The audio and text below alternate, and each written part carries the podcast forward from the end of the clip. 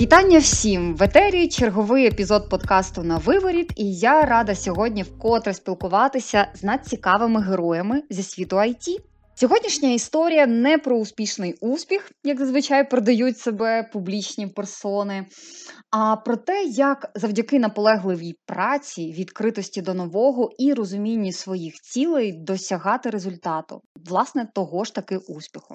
Говоримо з Владиславом Путькою, веб-девелопмент лідом в Чернігівському офісі Astound Commerce. Влад приєднався до компанії на третьому курсі університету і фактично за 6 років виріс з трійні позиції до ліда команди. Минулому учасник програми підготовки Bootcamp з JavaScript, а сьогодні вже й сам в ролі тренера на проєкті. За ці роки в компанії у нашого героя було чимало професійних викликів, проекти для міжнародних замовників, нові команди і ролі. Про все це і поговоримо в сьогоднішньому випуску. Влад, привіт! Ти не проти попрактикувати сьогодні українську? Привіт, спробуємо. У нас просто були коментарі від е, наших слухачів, що е, давайте більше української, бо якщо ти слухав попередні випуски, то багато дуже російськомовних спікерів. Тому я думаю, для тебе сьогодні буде це таким невеличким челенджем. Але як ми почули вже твою передісторію, напевно, це не вперше тобі такі проходити виклики. Може, ти хочеш щось додати до свого інтро? Ну, можна додати так, що я кандидат майстри спорту з шахів, е, люблю спорт, активно граю в футбол, в настільний теніс е, і активно проводжу свій час. Дякую за запрошення. Сподіваюся, що у нас сьогодні буде гарна бесіда. Окей, давай почнемо з останніх змін в твоєму житті, і власне про твою нову роль і позицію веб-девелопмент ліда в Commerce. От е, розкажи більше про, про цю роль, що вона в себе включає, чи вона суттєво відрізняється від ролі сіньора чи мідла, і от чим саме? Ну, я хочу сказати, що дійсно ця роль найбільше відрізняється від е, ролі девелопера, тому що попередньо, коли я проходив етапи від junior до мідла, від мідла до сіньора, то це це був ріст, але я виконував одні й ті ж задачі, просто задачі були все складніше і складніше. Тобто, якщо на перших етапах ти виконуєш умовний bugfixing, то коли ти підіймаєшся до вищого рівня, то тобі вже дають якісь більш комплексні задачі, інтеграцію якихось систем ем, і таке інше.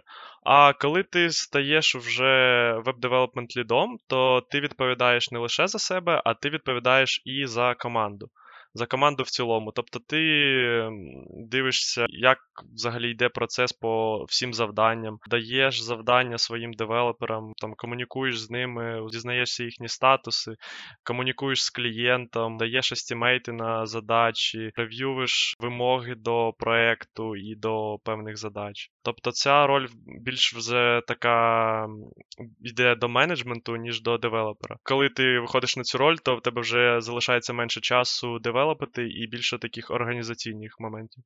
Ну, а власне, ти от е, хотів да, більше йти в лідерську роль, в менеджерську роль, іти від е, там розробки, від програмування саме до іншого напрямку, такого більш організаційного.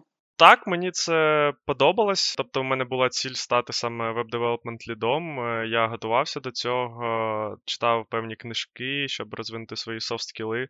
Також мені довіряли на моїх попередніх проєктах, наприклад, коли лід був у відпустці, щоб я бекапив його, і якийсь час, наприклад, там два тижні був в ролі ліда, щоб е, була можливість відчути, як це, які процеси потрібно виконувати, тому що на словах це одне, а коли ти на практиці виконуєш це, це вже зовсім інше.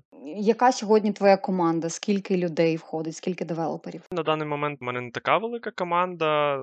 Я працюю на великому проєкті, і у нас цей проєкт поділений на менші команди, тобто саб-команди. Тобто у нас є вісім саб-команд, і в кожній саб-команді є це як одна своя маленька команда, тобто як свій е, окремий стрім. Зараз е, в моїй команді три бекенд-девелопери.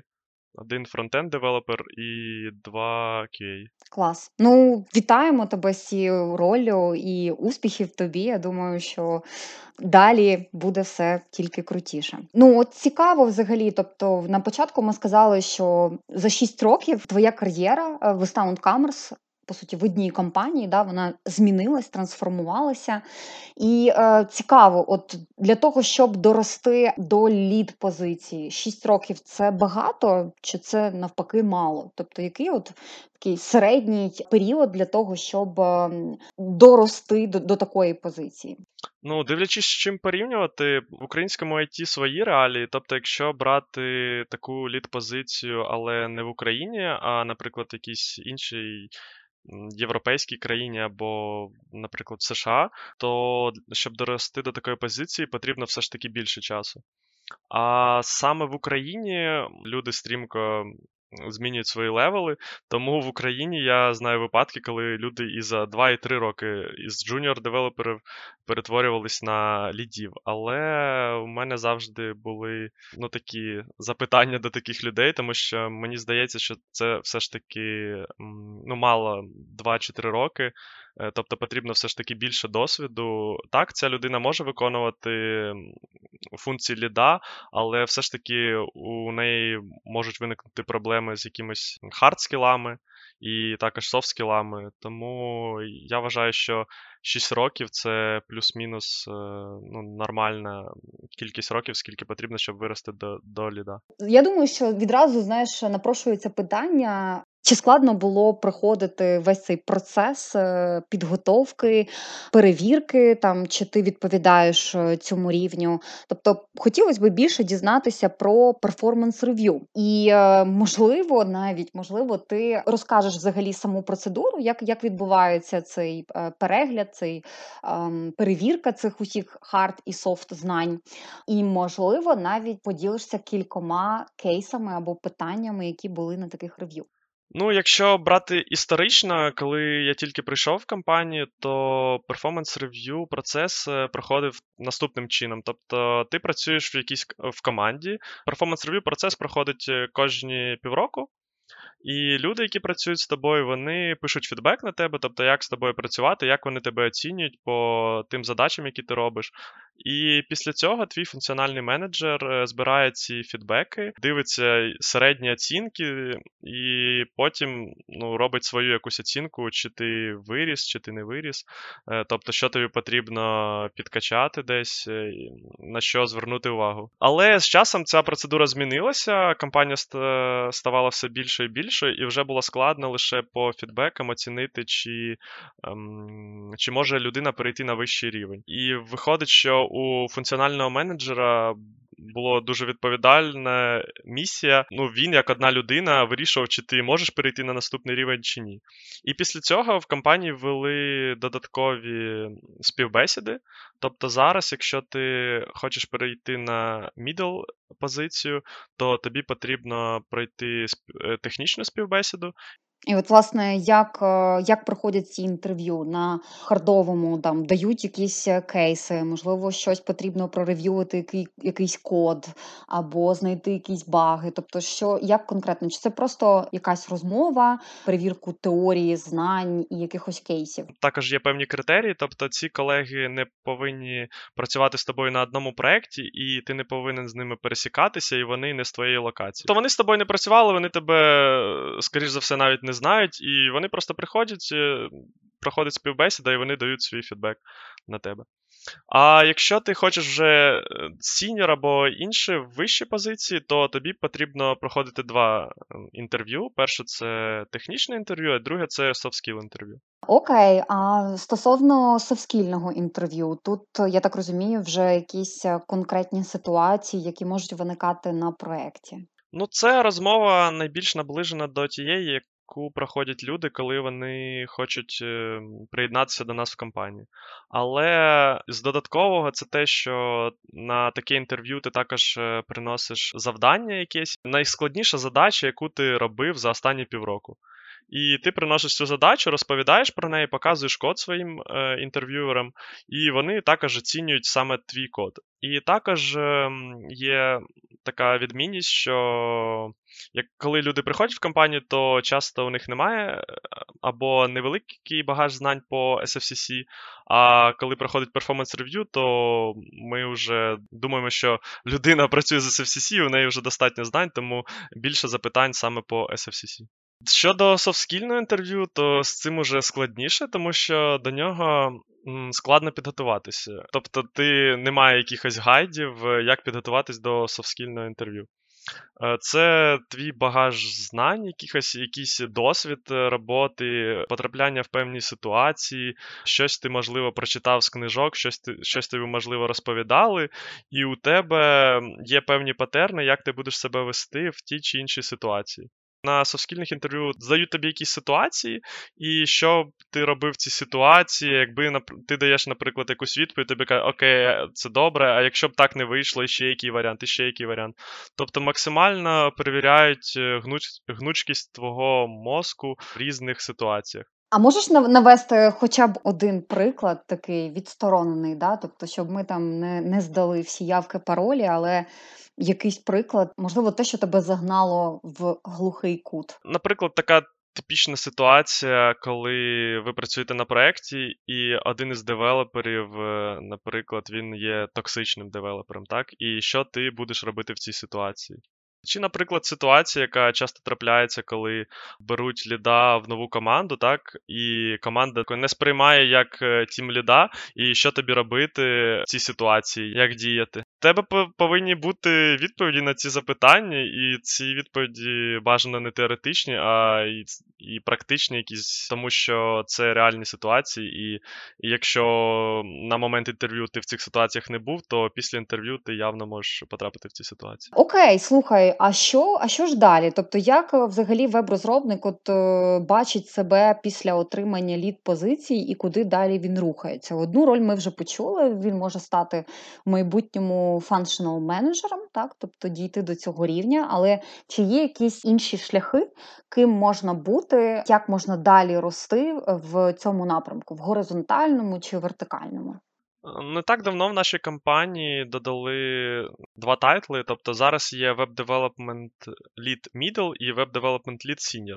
Тобто розділили так цю позицію на дві. Зараз у нас в компанії не так багато веб-девелопмент лідів сеньорів, але ці люди вони працюють більше на програмах. Тобто, це проект, де Е, наприклад, там 50 людей працює, і він лідить е, весь цей проект. Щодо можливих е, шляхів розвитку далі, тобто є ну, вирости як тімлід. Також є така позиція, як Solution Architector. Можна працювати в цьому напрямку, але це вже як інший дещо департамент, і ти будеш. Е, це більш силзова така вже частина, да? коли ти з клієнтом більше.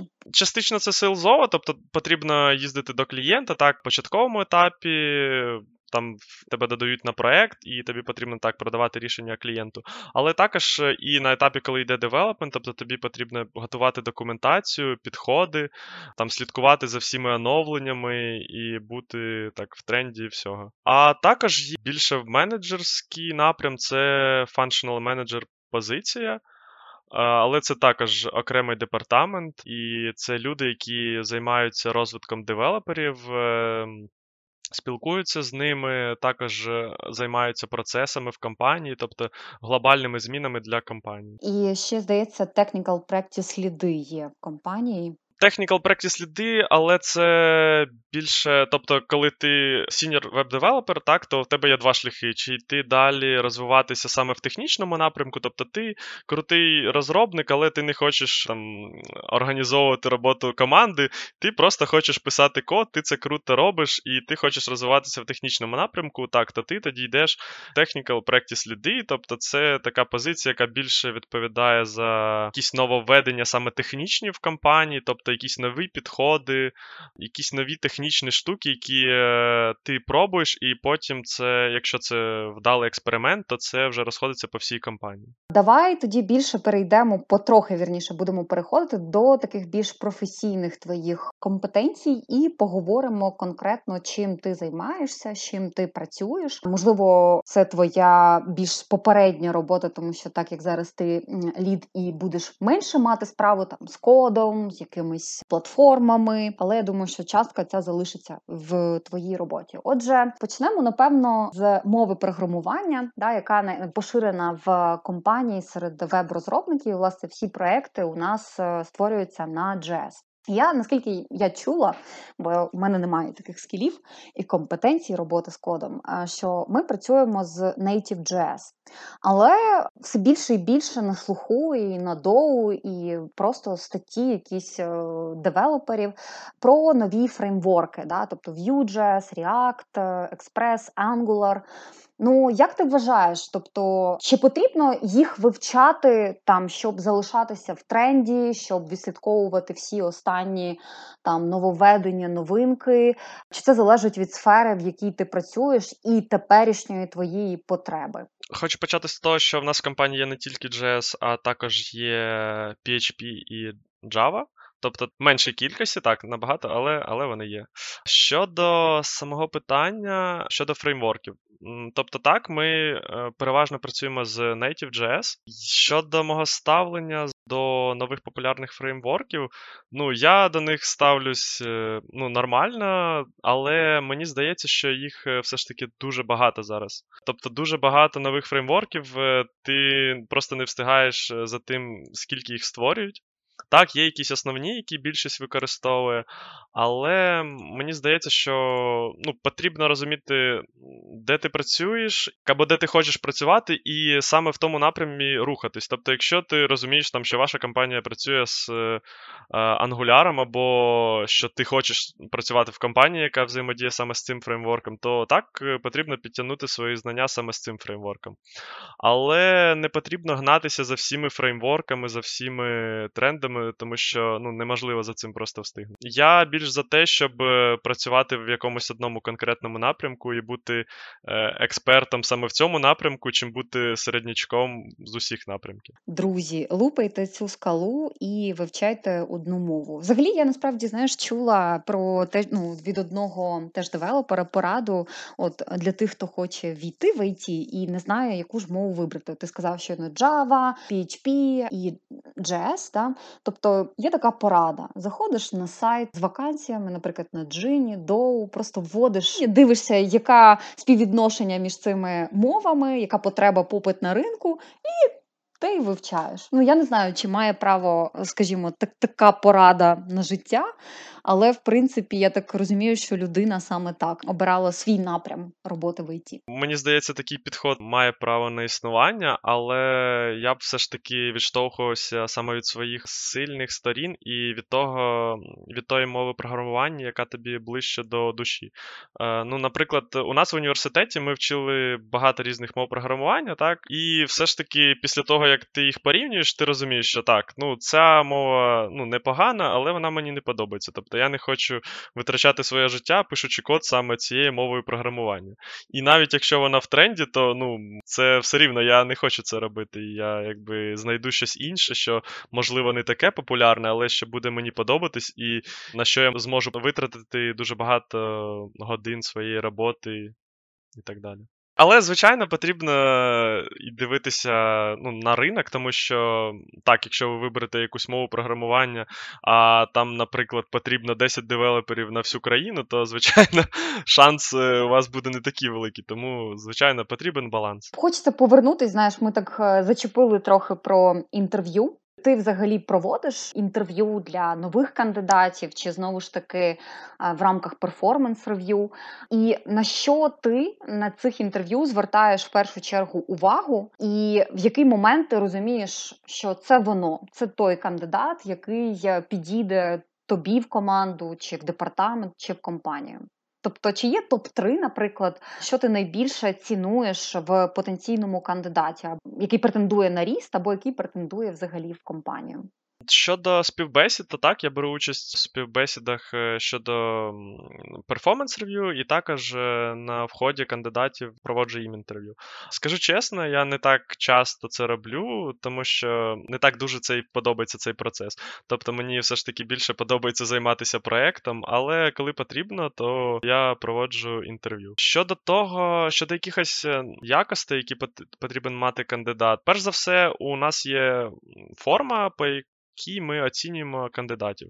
Тобто ця форма однакова для всіх. Ну, мається на увазі, якщо людина претендує на одну і ту ж позицію. Але там є просто топіки, по яким ми запитуємо, але немає конкретних запитань. Тобто, якщо условно людина прийде до нас на три інтерв'ю, так, і будуть е, співбесіду проводити різні люди, то вони по одній ті ж самій формі будуть запитувати різні запитання. Тобто, по суті, ти зробив якийсь технічний чек, і далі вже ця людина йде на наступний рівень, де їй роблять там уже софскільний чек.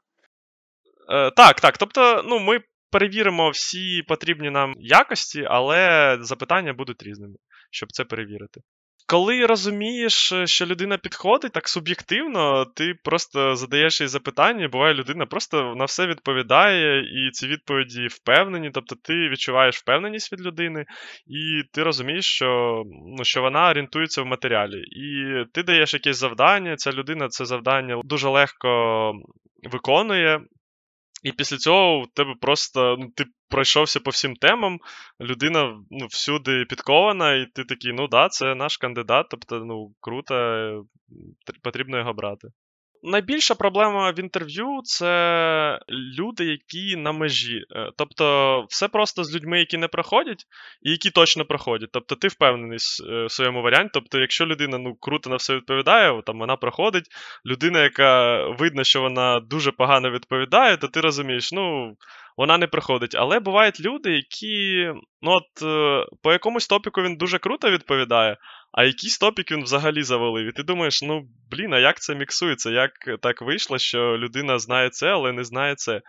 І ось такими кандидатами найскладніше, тобто потрібно приймати рішення, коли ну, людина на грані між тим, щоб пройти, і тим, щоб не пройти. Тут вже потрібно на якесь своє внутрішнє відчуття орієнтуватися та на думку колеги-інтерв'юра, який інтерв'ює з тобою. Хочеться більше перейти якби до такої кон- конкретнішої area твоєї роботи і почати з того, в якому ти зараз домені працюєш, які його переваги, які його недоліки. Шість років займатися там проектами digital комерції може бути там, уже знаєш, можна з закритими очима на якомусь проекті щось там виконувати.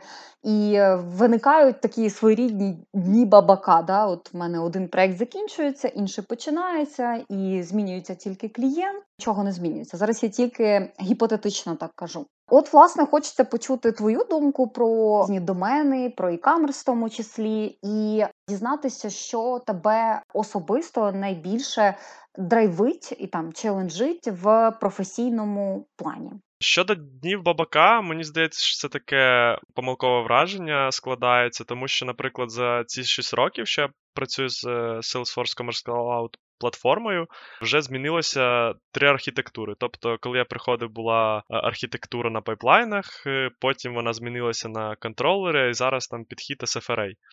І виходить, що ну, ти працюєш е, нібито з тією ж самою платформою, але вона змінюється, і ці зміни глобальні. Тобто ну, змінюється ціла архітектура, і це дуже кардинальні зміни. Також е, в цій платформі майже кожен місяць виходять якісь нові апдейти, нові фічі, і вона не стоїть на місці. Не можна сказати, що працюєш саме з тим же самим. Тобто, ти все рівно кожен місяць ти дізнаєшся щось нове, якісь нові фічі виходять, щось змінюється. І кожен проект він ніби і схожий один на інший, але вони все ж таки різні тому що використовуються там, можливо, різні підходи. Також е, є різні вимоги до цього проєкту, різні інтеграції, і тому в цьому і плюс роботи програміста, що ти не робиш кожен день одне і те ж саме. Тобто кожен день я виконую різні задачі, і ці задачі рідко повторюються. І в цьому плюс. Я ще думаю, знаєш, дуже залежить від налаштованості і і ставлення. От відчувається, що що тобі твоя робота ну дуже подобається, і зараз нас будуть слухати там, знаєш, якісь тестувальники чи там фронтенди. І я думаю, що вони захочуть більше дізнатися і про Salesforce Commerce Cloud, і взагалі про e-commerce. Ну, от, власне, про Salesforce Commerce Cloud. Є така думка, ходить, да, що це така досить вузька платформа, досить вузька спеціалізація. Пандемія спровокувала, скажімо так, ріст онлайн бізнесу, і е, світові бренди почали переходити і на, цю платформу, користуватися. Зросла кількість замовлень, і ми зараз бачимо тенденцію на ринку, що і в інших компаній IT з'являються проекти на Salesforce Commerce Cloud. От е, що ти скажеш про вузьку спеціалізацію? Тобто, це просто якісь чутки від е, інших конкурентів, інших платформ, там не знаю, Shopify, Magento, NetSuite, ще там якихось платформ, які пускають ці чутки. Тобто, як, от з точки зору розробки, що ти можеш сказати? Вузька це спеціалізація, чи навпаки, це зараз досить популярний напрям? Ну, я можу сказати, що все дуже дуже відносно, тому що з одного боку, так, ти працюєш з однією платформою. А з іншого, ця платформа є закритою, тобто просто людина, яка захоче почати працювати з Salesforce Commerce Cloud, вона не зможе так просто працювати. Тобто сюди є якийсь е, своєрідний е, поріг входу, так? І таких спеціалістів, які працюють саме з цією платформою, їх не так багато. І за цього ми і цінуємось. Тому в цьому є і свої плюси. А Щодо того, що вона саме вузька, то ну, я б, напевно, так не сказав, тому що зараз розвивається, наприклад, Headless Approach, який вже дає там змогу працювати не тільки на базі Salesforce Commerce Cloud, але з іншими платформами. Ми працюємо саме в Commerce Cloud, але Salesforce це велика компанія, у неї є багато різних інших клаудів. На одному з проєктів працювали на Commerce Cloud, але взаємодіяли з іншим клаудом, Service Cloud. Там дійсно дуже багато клаудів, і взагалі у Salesforce у них є така бітна ціль е, стати, щоб клієнт приходив до них і використовував лише Salesforce. Тобто, щоб у них було в наявності всі клауди і всі системи, які потрібно для клієнта. І вони це називають там Salesforce 360, тобто, що ти приходиш і все у них. Тому що зараз у клієнта є якісь свої інші системи, і ми інтегруємо саме взаємодію між цими системами. Тобто, по суті, така ціль глобальна Salesforce для того, щоб повністю забезпечити не тільки функціонування і стати платформою для конкретного онлайн-магазину, але для того, щоб забезпечити інші платформи, де буде там, наприклад, триматися вся система логістики, маркетингу, бухгалтерії. Так, так. Тобто, е, їхня ціль це саме об'єднати це все, щоб все було в одному, і щоб клієнт просто приходив до тебе, і Salesforce йому надавав все, і вони користувались лише ну, Salesforce. Власне, щоб працювати з цією взагалі платформою, з цією компанією, чи треба отримувати там, крім твоїх технічних знань, як програміста, як розробника, чи треба мати якісь додаткові знання по роботі цієї платформи, і як їх отримати, що для цього потрібно? Виходить, що, наприклад, нашу компанію ми беремо людей, які мають е, гарні знання JS, так, але не мають досвіду роботи з платформою. Е, тобто бували такі випадки, коли людина, наприклад, у неї 15 років досвіду, але вона не працювала з цією платформою. Ми беремо таких людей, але максимальна позиція для таких людей це middle web developer, тому що ну, ми працюємо з цією платформою, і якщо у людини немає досвіду, то ну, ми не можемо взяти її так на вищий рівень. Але потім зазвичай такі люди вони починають працювати взаємодіяти з цією платформою, і вже через певний час вони виростають ну, на більш вищий рівень. Виходить, що людина потрапляє в компанію. Після цього у нас є лабораторні роботи, так звані, і також тобі назначають твого коуча, тобі розповідає про платформу, як з нею взаємодіяти, і дає тобі ці роботи. Після цього ти виконуєш ці роботи, е, знайомишся з платформою, це займає від двох до трьох місяців, і після цього вже тебе можуть забирати на якийсь проект. Тобто боятися не потрібно, да? є тренінг якийсь період, і якщо ти знаєш JS, то в принципі ти освоїш роботу з SFCC. Так, так. Боятися не потрібно, але потрібно налаштовуватись на те, що ці 2-3 місяці тобі на тебе вис... висипуть просто великий багаж знань щодо цієї платформи, і тобі потрібно, ну, як е, можна швидше це все прокопнути. А от е, якщо ти вже працюєш із платформою, як далі можна не знаю, можливо, є якісь етапи або процес підвищення своєї кваліфікації? Ти кажеш, змінюється архітектура, нові клауди, можливо, є якісь сертифікації, я не знаю, додаткове навчання. Тобто, як підвищувати цю свою кваліфікацію? Ну, потрібно е, слідкувати за змінами. Тобто, Salesforce, коли вони додають якийсь новий функціонал, тобто в них є релізи свої, тобто вони надають документи і розписують, які зміни відбулися, що нового додалося, або там що в бета-версії, що в альфа-версії, і там якісь певні клієнти можуть це протестувати. Також у Salesforce є кру- крутий сайт, Trailhead називається. В цьому Trailhead вони викладають модулі, по яким можна вчитися, ну і перевірити свої знання по Salesforce. Ну, якщо, можливо, ти щось е, не знав, то дізнатися нового. Періодично проходжу ці модулі і там закріпляю свої знання і дізнаюсь щось нове. Також у Salesforce є їх сертифікації, які е, можна проходити. Я, наприклад, здавав сертифікацію на Salesforce Commerce Cloud Developer декілька років тому, і рік назад я склав е, сертифікацію на Salesforce Commerce Cloud Architector. Тобто це такі дві сертифікації. Ну, щодо девелопера, то там простіше. Тобто, коли ти там попрацював, наприклад, рік, вже можна пробувати здавати цю сертифікацію. Щодо сертифікації на архітектора, то там вже потрібно більш глобальні знання і потрібно більше досвіду, щоб е, спробувати здати цю сертифікацію.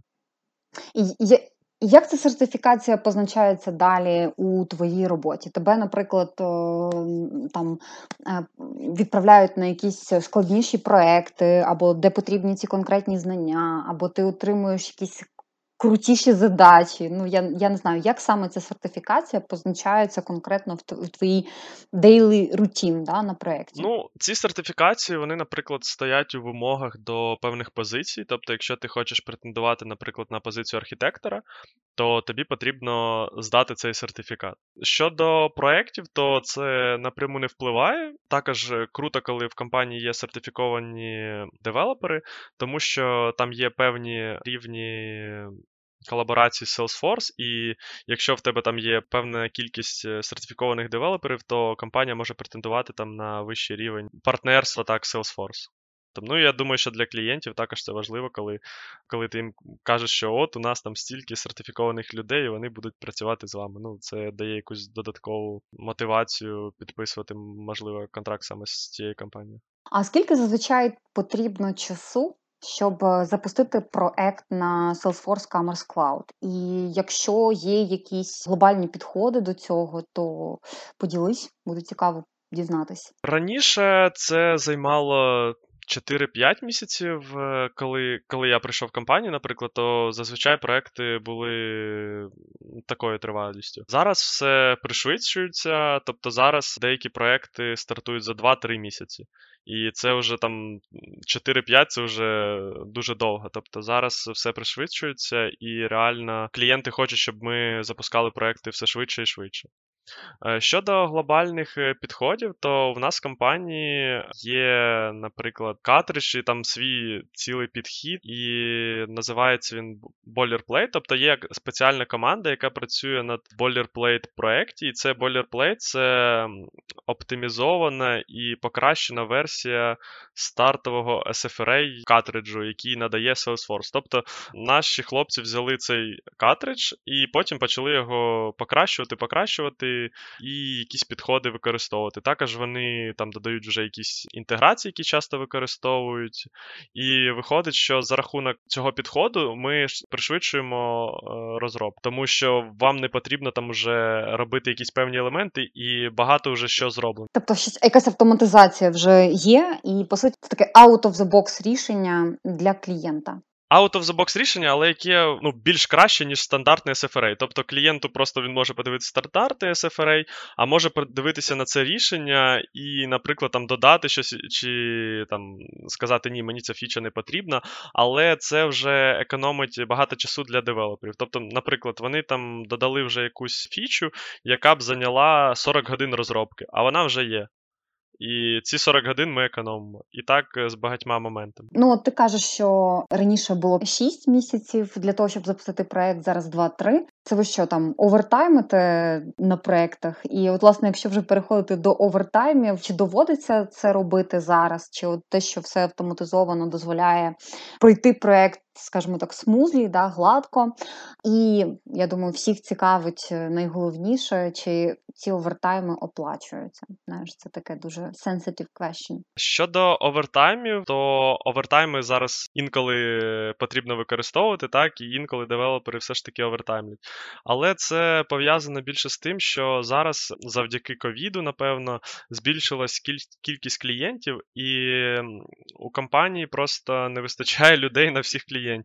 І тому інколи певним людям потрібно овертаймити, щоб покрити ті ресурси, яких не вистачає. То відразу на кількох проєктах. Так, буває відразу на кількох проєктів, тобто буває в тебе є основний проєкт, а на додатковому проєкті ти овертаймиш певний час. Щодо моє особисте ставлення до овертаймів, то я вважаю, що якийсь певний проміжуток часу ти можеш поовертаймити. Тобто, якщо це не тривалі овертайми, а, наприклад, не знаю, там ну максимум 3-4 тижні, так? Все, що більше, то це вже занадто, тому що ти виснажуєш свій організм, і хочеш ти того чи ні, то ти твоя продуктивність просто знижується. Тобто ти ніби і спиш ту кількість годин, яку потрібно, і там нічого додаткового не робиш, але ти просто приходиш на роботу і ти розумієш розумієш, що ти не в тонусі, в тебе там немає достатньої енергії, щоб зробити ці задачі, і ти просто виконуєш задачі, які раніше ти робив швидше, ти виконуєш їх довше. Ну, от, власне, це такий перший крок до вигорання. І відразу теж питання напрошується: хто має помітити оцей стан і хто має вчасно його зупинити? Тобто, ти сам, як е, людина, яка по суті відчуває те, що все це вже мій максимум, далі я вже не зможу, і ти говориш про це своєму менеджеру, чи це хтось там не знаю, проектний менеджер бачить на проєкті, що знизилась твоя ефективність там і продуктивність. Як це відбувається в твоєму випадку? Мені здається, що в першу чергу ти повинен сам відчувати відчувати себе, тому що ніхто не знає так тебе, як ти сам себе. Тому ти повинен просто слідкувати за своїм здоров'ям і самовідчуттям. Але якщо ти в ражі такого роботи і забув про себе, і просто хочеш там заделіверити проект, то повинен слідкувати, якщо ти девелопер, то твій тімлід. І також, якщо ти тімлід, то напевно project менеджер тому що коли ти тімлід, то ти там більше взаємодієш саме з project менеджером. Також помітити може це твій функціональний менеджер, але так як е, ти з ним не спілкуєшся кожного дня, так, а ти спілкуєшся з командою кожного дня, то їм все ж таки простіше це помітити.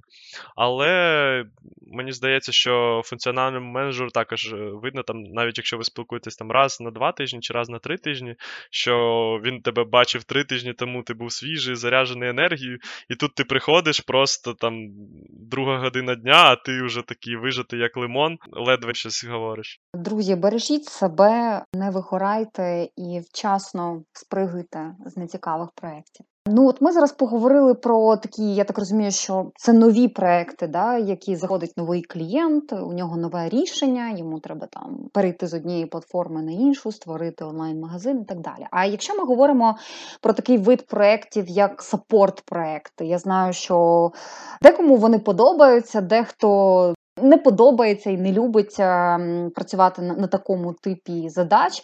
От е, як ти ставишся до таких проєктів і чи були вони в твоєму досвіді? Так, вони були в моєму досвіді. Тобто я працював як на нових проєктах, так і на проєктах, які вже давно вийшли в продакшн, так, і їх просто сапортили, там додавали, фіксили баги, додавали якісь е, невеличкі фічі. Ну, це дійсно такі різні проекти за своїм підходом і також за таймлайнами. Мені здається, що. Ну, потрібен е, досвід роботи як на тих проектах, так і на тих. Звичайно, особисто мене більше драйвить проекти, які нові, тобто у вас є якісь там жорсткі таймлайни, і ти хочеш все встигнути, і там і ви так всі дружно командою біжите, щоб встигнути саме в цей день випустити проект в продакшн, і щоб все було добре. А коли це такий більш сапортний проект, то у вас більш таке спокійне життя. Тобто ви знаєте, що там раз в місяць ви на прод виливаєте якісь нові зміни, і у вас просто все стабільно, все спокійно, там рідко щось критичне ви виникає. А коли такий проект, який стартує новий, то часто там горять дедлайни, часто щось йде не так, там нема відповіді там від клієнта чи відповіді від якоїсь серпаті, і ви там щось не встигаєте. І це ну, кожен день новий виклик, і це, це цікаво, це прикольно. Я так розумію, що якщо говорити про саппорт-проекти, то вони більше для людей е, зі слабким серцем, або для тих, хто хоче відпочити після вигорання, да, піти в таку такий вид е, відпустки, workation. Ну, можливо, так, але звичайно, це ж я так більше все ну, підсумовую. Звичайно, є винятки, тобто бувають і сапортні проекти. Наприклад, два тижні до Black Friday. Рідко вже за такий час там е, щось е, нове додають, то намагаються все ж таки там закладати якийсь буфер, щоб нічого не зламалось саме на цей період, тому що клієнти найбільше заробляють так в цей період. Але в загальному так я погоджусь. Тобто для людей, які хочуть просто писати код і спокійне життя, то так, сапортні проекти це саме для них. Можливо, банальне питання, але так цікаво, да, спілкуючись з тобою. От в мене виникло питання, які звички можуть заважати от в роботі розробника, да, там в написанні кода, і чи можна від них взагалі звільнитися? От слухаючи тебе, насправді мені здається, що ти такий перфекціоніст, да, і ти хочеш, щоб все було ідеально, але чи потрібно це завжди? Ну, мені здається, більшість людей хочуть, щоб все було ідеально. Звичайно, не завжди так виходить. Тобто є якісь певні причини, коли ви розумієте, що ви не встигаєте зробити це ідеально. Тобто ми зробимо це добре, і потім, коли в нас буде час, ми доробимо це до ідеального стану. Але інколи цей час не настає, інколи настає ну, потрібно дивитися все ж таки по ситуації. Е, тобто є якісь е, глобальні цілі. Тобто, наприклад, у вас є ціль там запустити проект в цей час, і ти розумієш, що окей, ми зараз будемо писати все ідеально, все там до малих крих дивитися, щоб все було дуже чітко, але ми не встигнемо заделіверити проект. Або, можливо, ми тут чимось там пожертвуємо, там якоюсь певною якістю, так, але ми все ж таки встигнемо і наші цілі будуть виконані.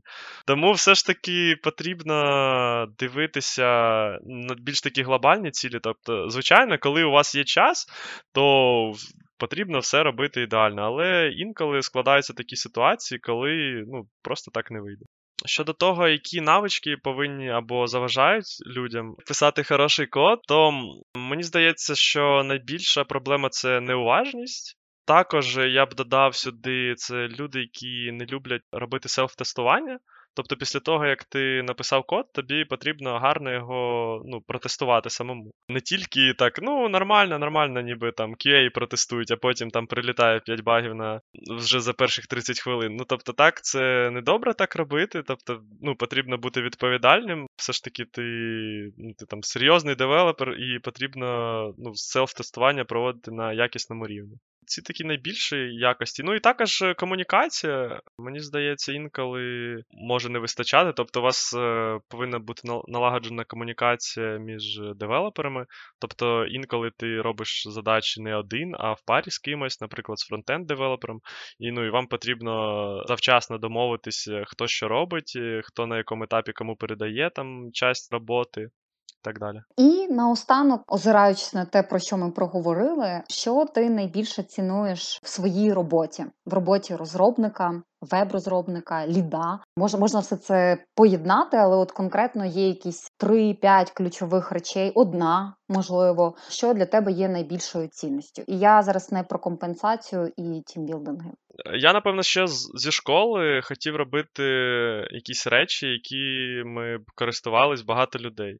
І я тоді ще не знав, ну як це взагалі можливо, так, там щось таке робити. Але потім пройшов час, е, з'явилось програмування, і зараз у мене є можливість додавати свій вклад в сайти, і і цими сайтами користуються там мільйони людей. І це ну, це драйвить, це дійсно подобається, і і тобі просто хочеться працювати, тому що ти розумієш, що просто там якась команда невеличка, 10 людей, але вони зробили сайт і їм дійсно користуються просто ну, мільйони людей. Тобто ти заходиш, дивишся, скільки зареєстрованих кастомерів, і там просто такі оу, суми, дуже великі цифри. І мені здається, що це і також можливість вирішувати різні задачі складні кожен день. Тобто, в тебе кожен день є задачі, які тобі потрібно вирішувати, і вони не повторюються. Ну що ще може бути краще? Найкраща мотивація вранці влад з чашкою кави відкриває сайт свого там минулого проекту і просто дивиться на нього і уявляє, скільки тут шопиться за день людей. Ну, все не настільки романтично, але але да, десь приблизно так. У нас, звичайно, час біжить дуже швидко, але я думаю, що ми цю тему теж проговоримо, і вона більше про те, як ти прийшов в компанію Sound Commerce, як ти став учасником такого проекту, як Bootcamp. І ну, власне, мені здається, що якщо ти поділишся якимись своїми спогадами, то це зможе надихнути і мотивувати дуже багатьох студентів або там свідчерів, да, які теж замислюються про IT. Як ти взагалі потрапив на JS Bootcamp, на набір цієї програми, де ти побачив оголошення? Чи вдалося пройти з першого разу? І як ти взагалі поєднував навчання і роботу? Почнемо з буткемпу. Я навчався в університеті за напрямом е, програмна інженерія. І на третьому курсі, коли я навчався, то побачив оголошення в університеті, що компанія Sound Commerce проводить перший JS Bootcamp. Я не пам'ятаю, чи він називався JS Bootcamp, чи Web Bootcamp, але суть залишається однією тією ж. Я сходив на презентацію, послухав е, за компанію, за курси, що взагалі потрібно. Ну, мене це зацікавило. Я зареєструвався.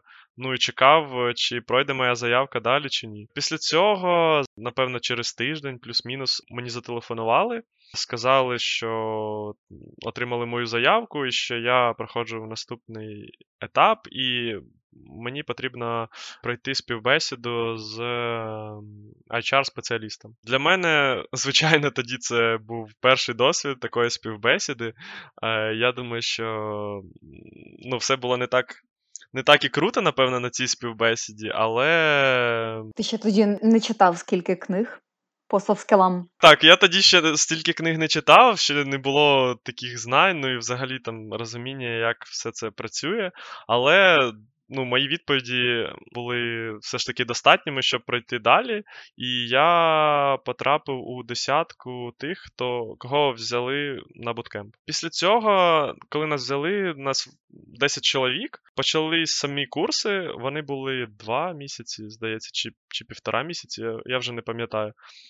Але я пам'ятаю, що ми займалися три рази на тиждень, і після кожного заняття у нас були домашні завдання і потрібно їх було виконувати.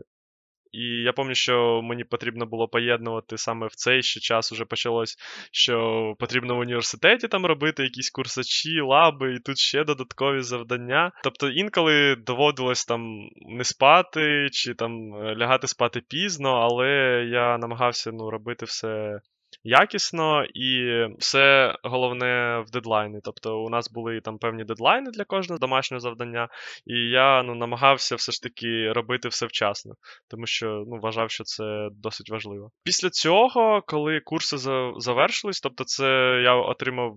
Знання по JS. в університеті, наприклад, за весь час у мене була одна лекція по JS. Тобто з університету саме знань по JS я ну, не взяв. І то вона вже була, коли я вже працював рік. Тому тому вона там мені не не дуже багато вже дала. Тобто в університеті все ж таки були такі, дали мені базові знання по програмуванню, по різним мовам, там, по розумінню там, баз даних і взагалі як все це працює. Після цього, коли курси завершилися, то ми проходили технічну співбесіду. Тобто співробітники веб-девелопери Astound проводили технічну співбесіду вже після курсів.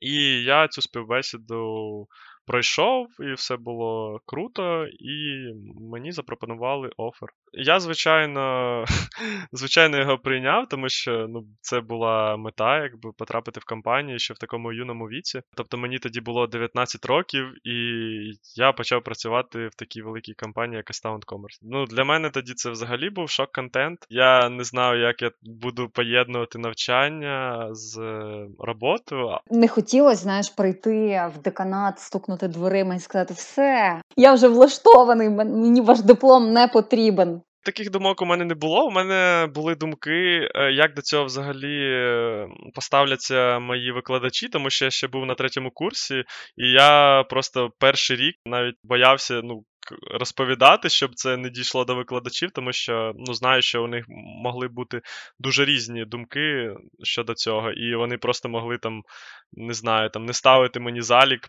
і чи ще щось лише із-за того, що я там десь працюю. Але як виявилося, я думав, що я закінчу лише бакалаврат і не буду продовжувати навчання. Але я вирішив, що можна продовжувати і пішов на магістратуру. Тобто я на денній формі навчання закінчив ще магістратуру. Слухай, ну я знаю, що ти вже був і є тренером буткемпів, які проводилися вже на момент, ну тобто після твого, да? тобто ти з такої ролі учасника е, перейшов до нової ролі, і от е, ти щось врахував недопрацювання, чи щось змінив, якісь підходи в новому буткемпі вже в ролі тренера. Тобто, чи просто все було настільки ідеальним, що ти прийшов і знову ж таки взяв лекції і там навчав інших? Щодо буткемпу, то я відчуваю за собою такий моральний борг, що потрібно, якщо я пройшов буткемп, то тепер потрібно побути в ролі тренера і дати шанс е, іншим людям, іншим учасникам пройти цей етап. І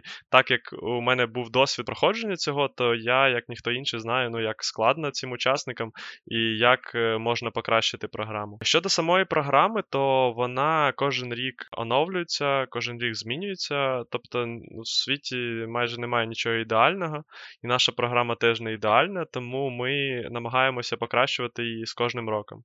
Тобто ми збираємо фідбеки від учасників, фідбеки від тренерів, які проводять буткемп, і ми ну, намагаємося покращувати, покращувати і наближатися до ідеалу. Щодо нововведень, то ну, мені здається, що програма, та, яка була 6 років назад, і зараз, то ну, в них, звичайно, є якась схожість, але все ж таки зміни повідбувались, тобто додалось, е, коли студенти виконують практичні завдання. Ну, коли я проходив, наприклад, цього не було. Тобто ми слухали лекції, і виконували лише домашні завдання. А тут, коли у нас були ці буткемпи в офлайн, то ну, приходили студенти, ми давали їм завдання, і вони там робили в класі там умовно за 3 години якесь завдання. Да, І ми могли подивитися, як вони роблять саме за такий час. Тому що домашнє завдання так, воно відображає роботу і якийсь е, результат студента, але ти не розумієш, скільки людина витратила часу, щоб зробити це завдання. Тобто, можливо, хтось витратив 2 години, а хтось витратив 15 годин, а різниця там не така велика. Ну, наприклад.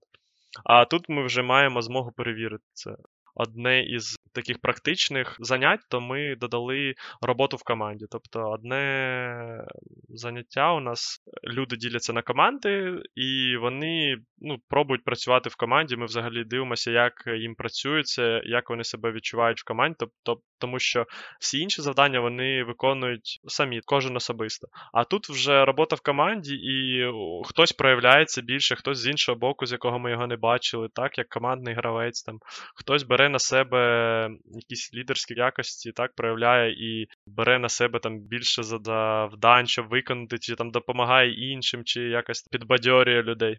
Тобто ми це все також враховуємо при фінальному рішенні, тобто в наші враження від студентів, і ми просто намагаємося ну, з різних сторін давати їм різні завдання, щоб подивитися на них з різних сторін, щоб зрозуміти, хто найбільш найбільше нам підходить. Ну і найбільш популярне питання, принаймні на Фейсбуці, в соціальних мережах взагалі компанії, коли очікується наступний JS Bootcamp?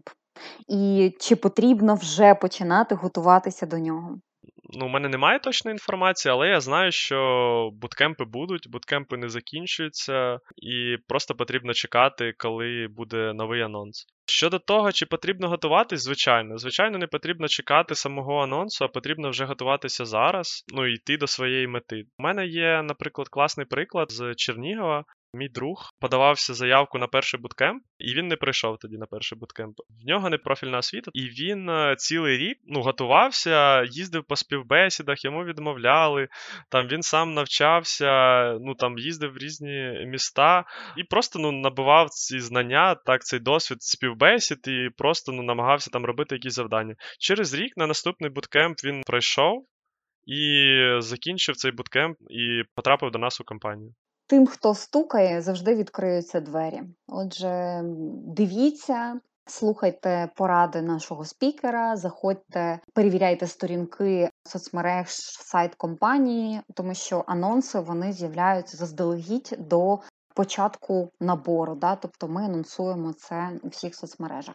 Ну і наостанок, напевно, я думаю, що час ми вже трошки перетримали, але для бліцу в нас є ще трохи часу. Це дуже такий швидкий формат питання-відповіді з дуже короткою відповіддю, Влад. Тому я тебе так орієнтую. Що для тебе важливіше: гроші чи кар'єра? Кар'єра. Якщо б не веб-розробка, то Яку б сферу ти обрав, ким би працював? Складне питання. Можливо, працював би в шахах, можливо, ні. А якісна it освіта в державному вузі можливо? Стане можливо, якщо щось зміниться, але ці зміни ну, потрібно багато років, щоб це змінити.